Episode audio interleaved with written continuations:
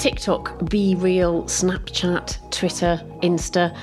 You might use these apps every single day to connect with friends, to watch your favourite content creators, or jump on the most recent viral trend. But in the grand scheme of this thing called time, social media is a relatively new phenomenon. I remember my first account on that very new and exciting platform called Facebook, and that seems a very long time ago indeed. Nowadays, TikTok is leading the charge. Out of four point eight billion internet users worldwide, over twenty percent use TikTok, and it's particularly popular with users between sixteen and twenty-four years old. Now, social media provides us with a platform where we can express ourselves and share stories, but with that has come the rise of echo chambers, cancel culture, cyberbullying, and even isolation in an increasingly connected world. I'm Professor Alice Roberts, and today I'm asking the question, can social media be a force for good? So let's make some content for The Curiosity Vault from the University of Birmingham. Today's guests are Dr Sophie King Hill, Senior Fellow at the University, who focuses on the importance of youth voice, specialising in sexual behaviours and assessment in children and young people.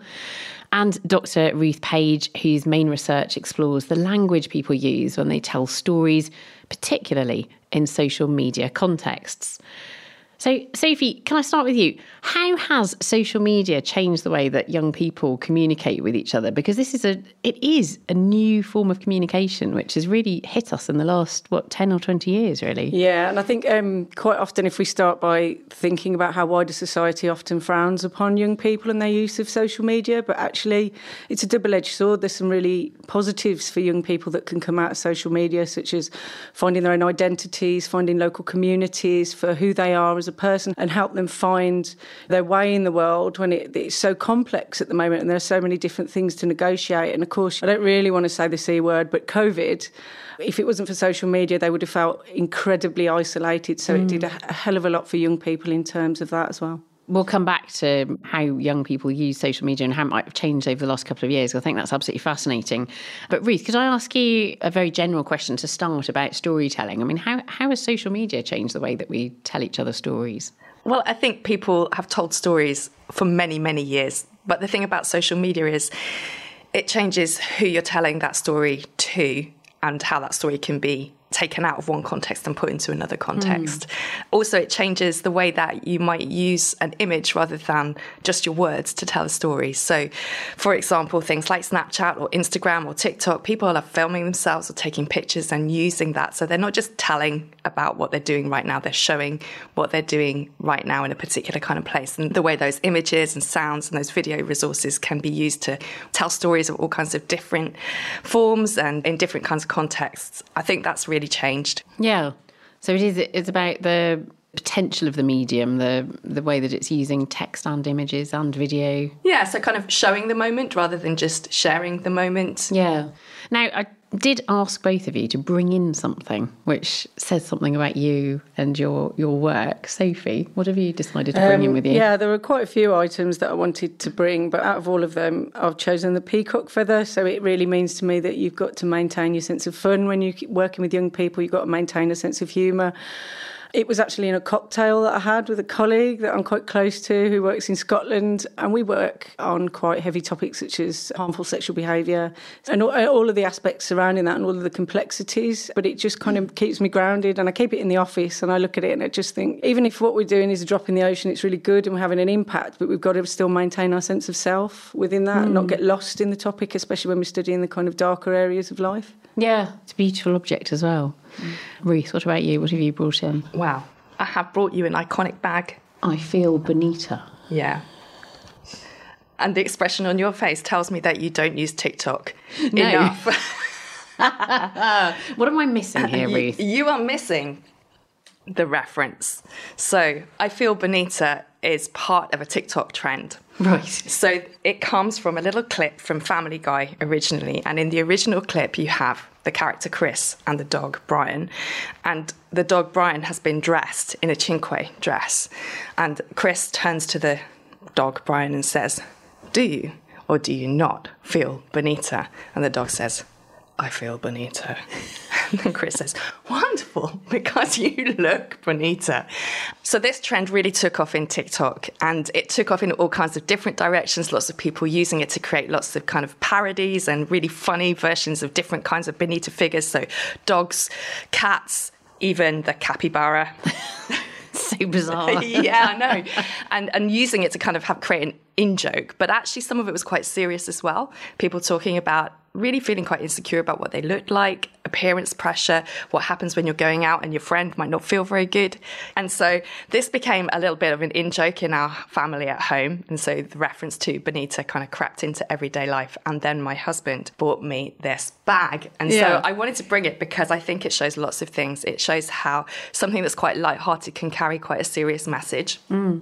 It also shows you how things that you see online end up impacting real life decisions, like even whether you purchase something or not. And I just love that it's a bag because, you know, even the most lighthearted thing can carry all kinds of content. Yeah. So, yeah, yeah. That's why I brought it. It is fascinating, isn't it, how we create these these memes. I mean, I think that memes are, are stories, aren't they? Oh, we've, they are. We've always done that. It's, they what, totally it's what humans have always done, yeah. But social media seems to have unleashed it in a in a in a new way, and yeah. it's unleashed creativity in a new way as well. Sophie, I want to go back to something that you touched on in your your early introduction, which is that social media, I think, still has this kind of reputation of being inherently bad. There might be some good things about it, but it's bad. Do you agree with that, or is it more complex? No, I don't. I don't agree with that as a kind of absolute statement. There are elements of social media that, that are bad, and there's no getting away from that. But there's this assumption, especially by older generations, that all social media is bad, but it isn't. And that's the thing that we're not listening to at the moment in terms of young people. We're kind of talking over the tops of their heads, and, and mm. we assume that everything's bad. And in relation to the research that I've carried out, especially when over the COVID years and thinking about sexual behaviours in children and young people, we assume assume all interactions of a relationship nature between young people is bad on social media, but it isn't, especially, like I said, you know, having that loss of physical connectivity for young people was a huge blow in COVID, yeah. and social media managed to foster that for them. But I think we need what we need to do really is start listening to them rather than talking about them, making assumptions about them, doing research about them that isn't driven by them. We always have to have their voices at the forefront because they're the experts in the world that they're living in at the moment. I mean, I'm forty-three now, so it might as well be an alien world yeah. when I look at young people, my own children. You know, it's, they might as well live on a different planet.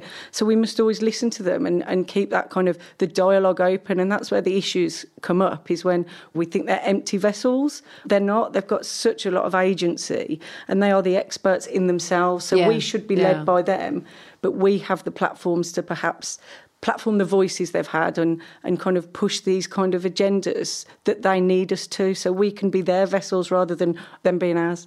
So how do you make sure that young people are at the heart of your research? The majority of the research projects that I've got, I've got young people steering groups. So I've got a project at the moment that's looking at sexual behaviours in thirteen to eighteen-year-olds and what's healthy, problematic, harmful. And I've got a steering group of sixteen to eighteen-year-olds and a steering group of fourteen to sixteen-year-olds. And so just as an example, you know, I'm going to do an online survey, one of the methods that I'm using. And I took it to the steering group. I thought it was absolutely fantastic. And I've been in this field for twenty years. I thought it was great. And they just tore it to shreds. They were just really? like, really, what is this? That we're not going to under- people aren't going to understand what you mean there. And really reworded everything yeah. for me. And, you know, it did me a huge favour in terms of the data now that I'm going to get, because they helped me phrase it. They helped me understand the questions I was going to ask and how to frame them. I've got a youth graffiti project at the moment, the local graffiti artist Void One, about the importance of listening to youth voice. And again, that's being led by them. And time and time again, they tell us, you're not listening. You're not listening to us. And again, this is where I realised I know nothing. I had a project designing a resource for relationships and sex ed. So I got some research money, went into a group of fourteen, fifteen-year-olds. And I said, come on, let's design a resource. Here's the relationships and sex ed policy. Let's pick a topic. Isn't this going to be fantastic? What topic should we pick? And they were like, no, it's not really about the topic. or a resource. You could be a good teacher in relationships and sex ed with a pen and a piece of paper. So why don't we make a top tips for, for teachers and school leadership teams? And that's what we did, and we created a booklet. It's free, a booklet. But again, that was me going in there with a preconceived idea that I yeah. thought was absolutely fantastic. You know, having worked in the field for twenty years, and they were like, no, you're wrong. And it's that's where we have to take that step back and listen, especially about social media. They are the experts at social yeah, media, yeah. now, not us. It's interesting because if we think about this slightly clunky term, and I can never think of a better term, but public engagement with research, we've kind of gone from, I think probably at the end of the twentieth century, thinking that we need to improve public engagement with research, and that means going out and talking to people more. And we're now at a point where actually we realise that the public engagement with research is better when researchers are listening very, very early on, and when actually people are part of that research rather than being seen as some kind of external audience for it. And that's incredibly important when you've got differences in age and differences in the way people people communicate. We need to dig down into this a little bit more, I think. The idea of social media being an ill in our society, where has that come from? Is it simply that older people are worried about the pace of change, do you think, Ruth? I don't think it's anything new at all. If you look at the telephone, for example, when the telephone was first invented and began to be used, people were scared of the telephone. There was fear that, you know, that if you use the telephone, it's going to give you an electric shock, or it might attract thunder and lightning, or even that it might attract some kind of evil spirit. This was the telephone. I mean, now we think, well, what's a telephone? Who uses their landline these days? But so I think this kind of fear and attaching value to a technology rather than thinking about the people who are using mm. the technology is something that has actually been around for a very long time. And it is easy to fixate on, oh, it's social media, or it's the television, or it's the telephone, when actually it's about people and yeah. actually, like you were saying, listening to people well, understanding what their needs are, and trying to find solutions with them and with people who have got expertise to bring those things together that can actually make a difference. So I think you can often pick up news articles where they're trying to exaggerate the negativity of things, because let's face it, negativity is a, is a really powerful news value. Mm. We know that. Positivity is far less likely to get you a news story. So in terms of how things circulate, if you emphasize something that is bad, then you're more likely to get people to listen to that story from a kind of a mainstream news perspective. Yeah. So I think there's a whole complex range of things feeding into it. I don't think it's just an age issue. I think it's much, much bigger than that. And yeah. really thinking about, okay, let's not just go for a simple explanation here.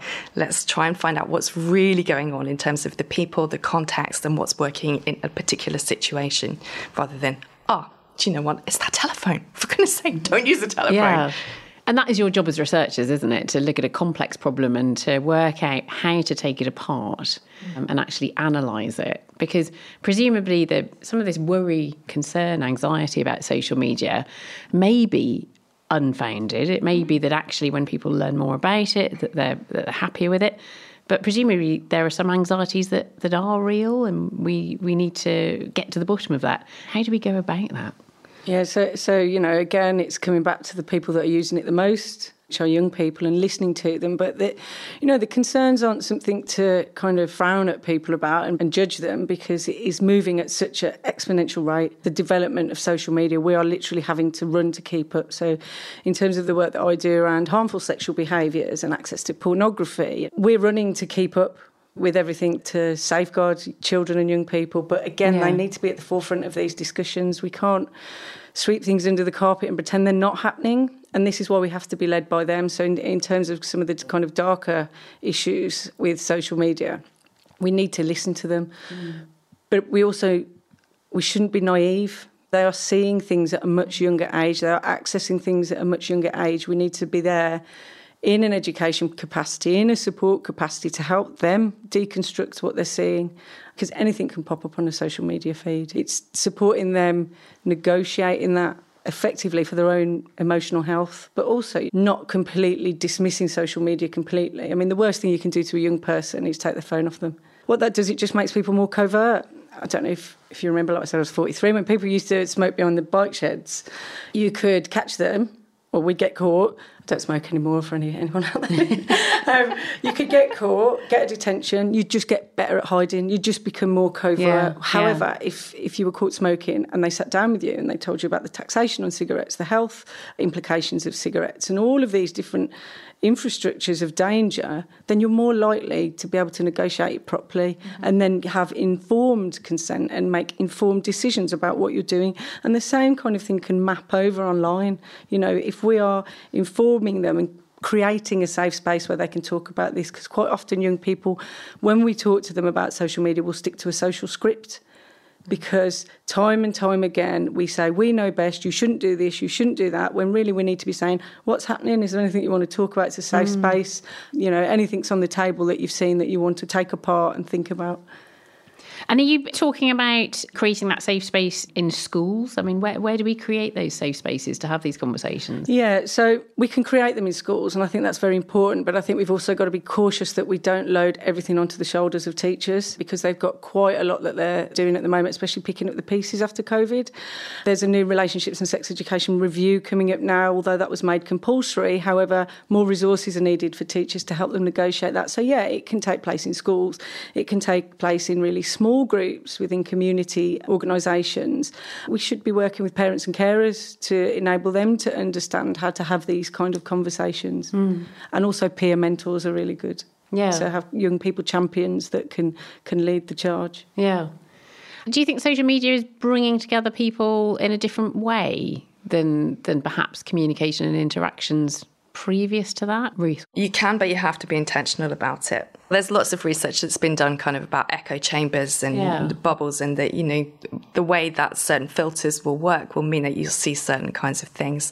With other kinds of sites like TikTok, the way that the algorithm works is that it will push content to you that looks more like the thing that you are looking. So you look at enough Bonita memes and funnily enough, you see more things like the Bonita meme.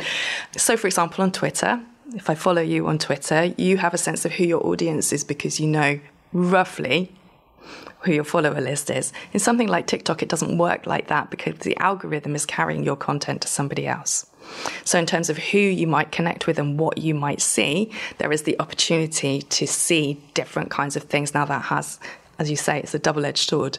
Sometimes that can be really good. Sometimes that can be really dangerous, depending on what gets pushed in your direction, depending mm. on what you're looking at.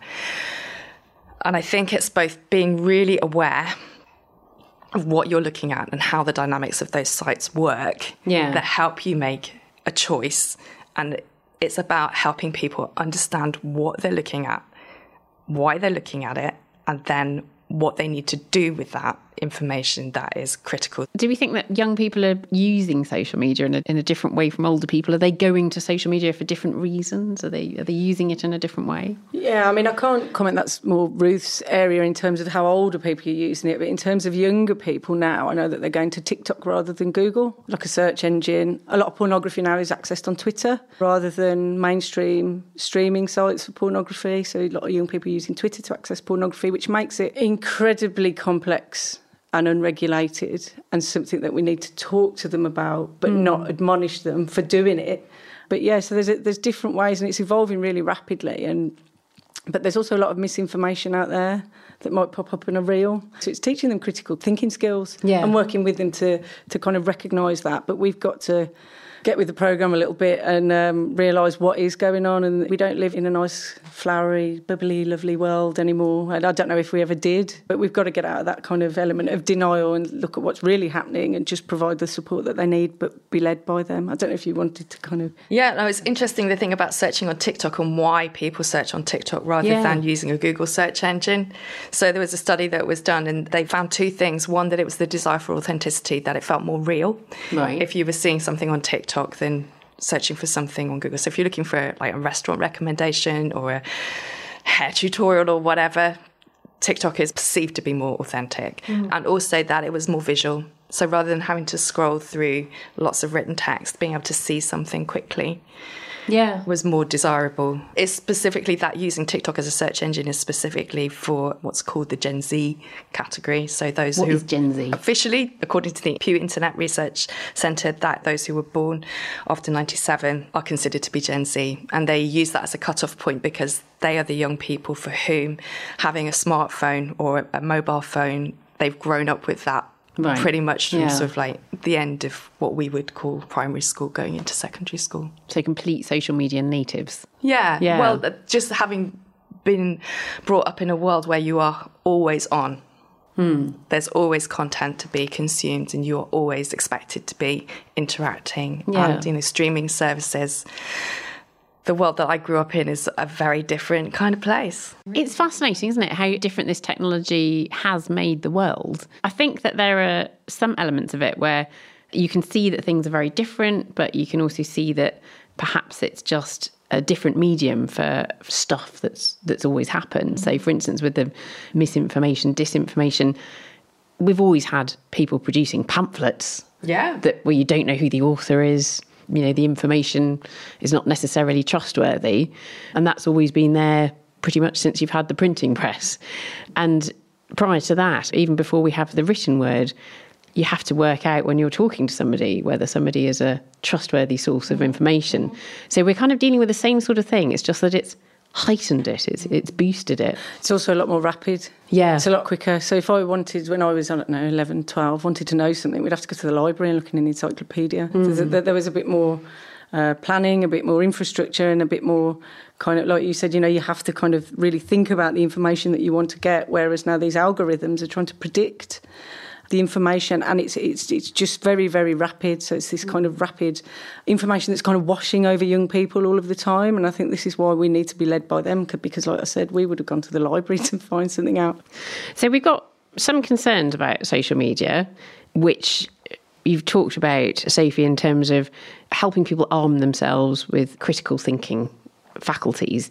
What else should we be doing, do you think? I mean, should it be more regulated than it is? Well, I think that's an impossible task, mm. you know. So I don't know whether the the question, the answer that I would give has any kind of meaning behind it, because it's it's too complex. It's too complex to regulate. And should we be regulating things, or should we be recognising how humanity is evolving in terms of the access to information that young people have, and to acknowledge that we have to evolve with it? I think it's too late to put the brakes on with anything. Mm. That sounds really pessimistic. It wasn't meant to be, but I think that's the real real position that we're in. You know, we can't regulate. You can't put the genie back in the bottle. You can't put, you know, Pandora's box is open. Yeah. But you can look at, you can look at which harms are real, which harms are, are imagined. You can look at how to mitigate the dangers there.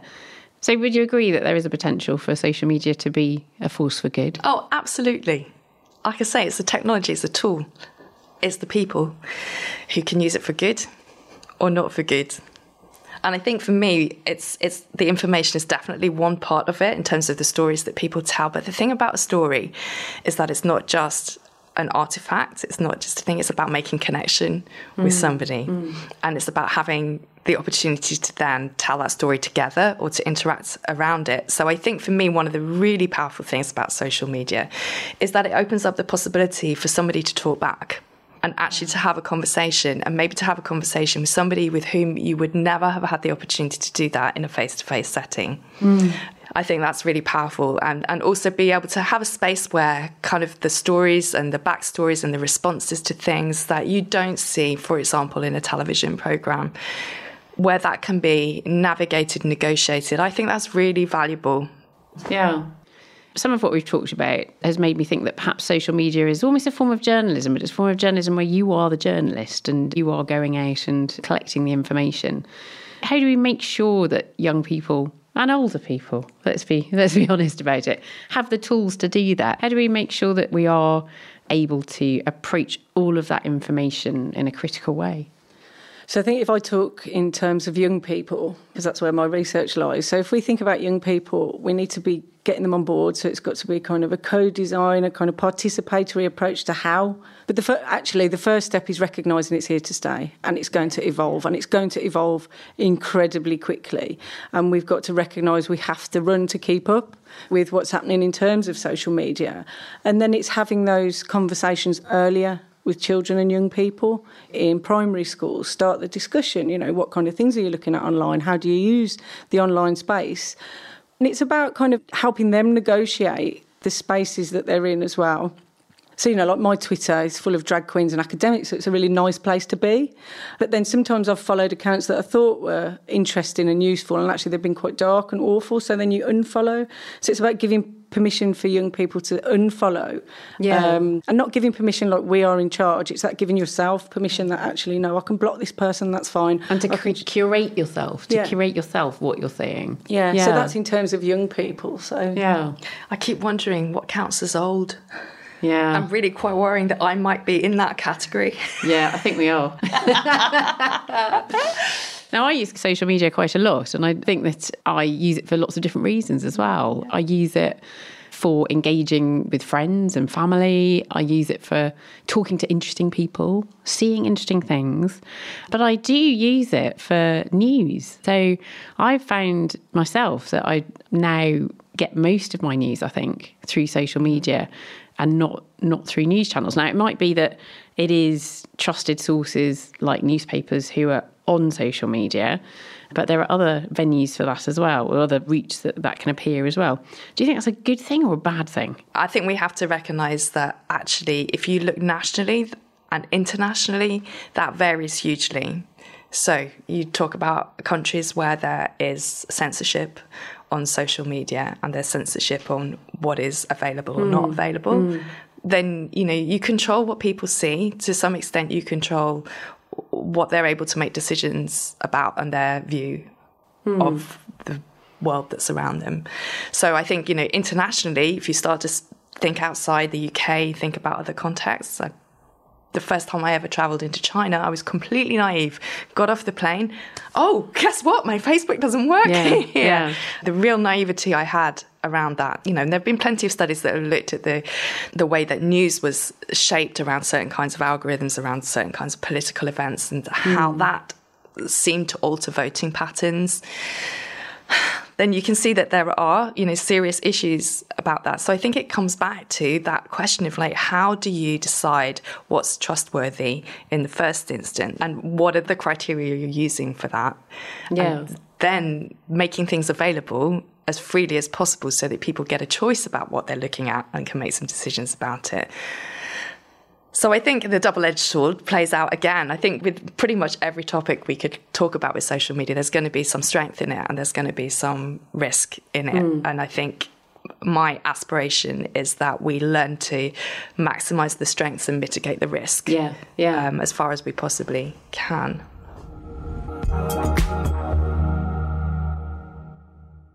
It's been fascinating, just this brief glimpse into both of your research, because it's research looking at a, a kind of new form of communication, which is changing the way that we can learn and make decisions as individuals, but also the way that we operate in our societies and our, and our democracies. Sophie, how did you end up doing research into social media? About twenty years ago, I worked with youth offenders, lads under the age of eighteen, and they were just such inspirational young people. And then I spent six years working with teenage parents, and, you know, it's a job I look back now and I miss it still. They were lovely. They were so just amazing, inspirational, and parents and young people, but they didn't have a voice. Mm. No one listened. Society hated them. And yet they were just as good as parent as I was to my children. And yet, they well, they had more energy. But apart from that, there was very little difference. You know, they loved their children as much as I loved mine. And yet society gave them a really, really hard time. And so that's that kind of evolved in terms of my work. And then I realised kind of society had a problem with young people and sex.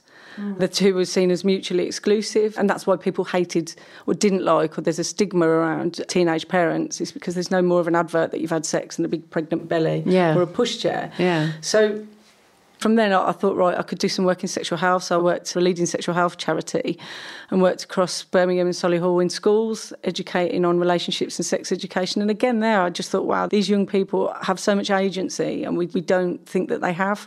They'd just got no voice, and yet they had so much to say and so much to lead us on. And then I started studying it and went over into academia probably about eight or nine years ago. And was it an easy path? Did it just kind of unfold quite naturally in front of you? No, absolutely not. So parallel to all of the work I was doing, I, I was studying, so I didn't start university till I was twenty-six, and I'd had my first child, so I've got four now. So I was studying, I did an undergraduate, and then I did a master's degree, and then I, I was kind of in line to get a scholarship for my PhD with a full stipend, which means get kind of salaried as well. Yeah. And I got reserve. I didn't get it. And it was a body blow. I've never felt such a knockback in my career. It took me a long time to kind of pick myself up and dust myself off, but I thought, no, I'm going to keep going. And do you know what? It was the best thing that ever happened to me because because of that, I then went to work at Worcester University as a lecturer instead of being a full-time student and did my PhD part-time. And that's how my trajectory has gone so quickly and rapidly, is because of that real knockback that I had. So I've learned yeah. from that, that actually sometimes the things that knock you off your feet might be the best thing that ever happens to you. Yeah. Mm. Well, that's incredible. And how about you, Ruth? Have you had moments where there was a wobble or things went off in a different direction, or perhaps unexpected moments that might have influenced your path? Oh, for sure. So the day before I started my first academic job, my dad died very unexpectedly, and it really changed my perspective. It changed my perspective because it made me come back to the fact that, yeah, our jobs are really important and what we do is really important. The legacy that we leave through our work is important, but it's only part of who we are. Actually, the people that are in our world are deeply precious. And actually, my response to my dad dying was to think, well, what would I regret most if my days were short? And actually, my response to that was to want to have children, which I hadn't really wanted to do at all before that. And so about eleven months later, my daughter was born. Yeah. And actually, I think that's been really valuable for two reasons. One, that it's always made me, forced me really to have balance between what I do when I'm in the office and what I do when I'm not in the office. Mm. And I think also it's really helped me as an academic say it's not an either or. You can do both, and there are lots of choices that you can make for lots of different reasons, and you can make good choices that combine lots of different parts of your life in different ways. There are ways to make things work and succeed in all kinds of different directions that are valuable. Thank you very much for sharing those stories. Thank you for chatting about social media much more broadly and your research as well. And these stories that we've shared amongst us today will form part of a podcast and will be shared to lots of other people. So thank you. You're welcome. So thank you very much to Sophie King Hill and Ruth Page. In our next episode, we'll be exploring the environment as we look at the big question, how can we make water safe? I'm Alice Roberts, and The Curiosity Vault is a Fresh Air production for the University of Birmingham. The producers are Harriet Wells and Izzie Clarke. If you want to find out more about University Birmingham research and even become part of it, there's a link in the show notes. And remember to follow or subscribe now for free wherever you get your podcasts so you never miss an episode.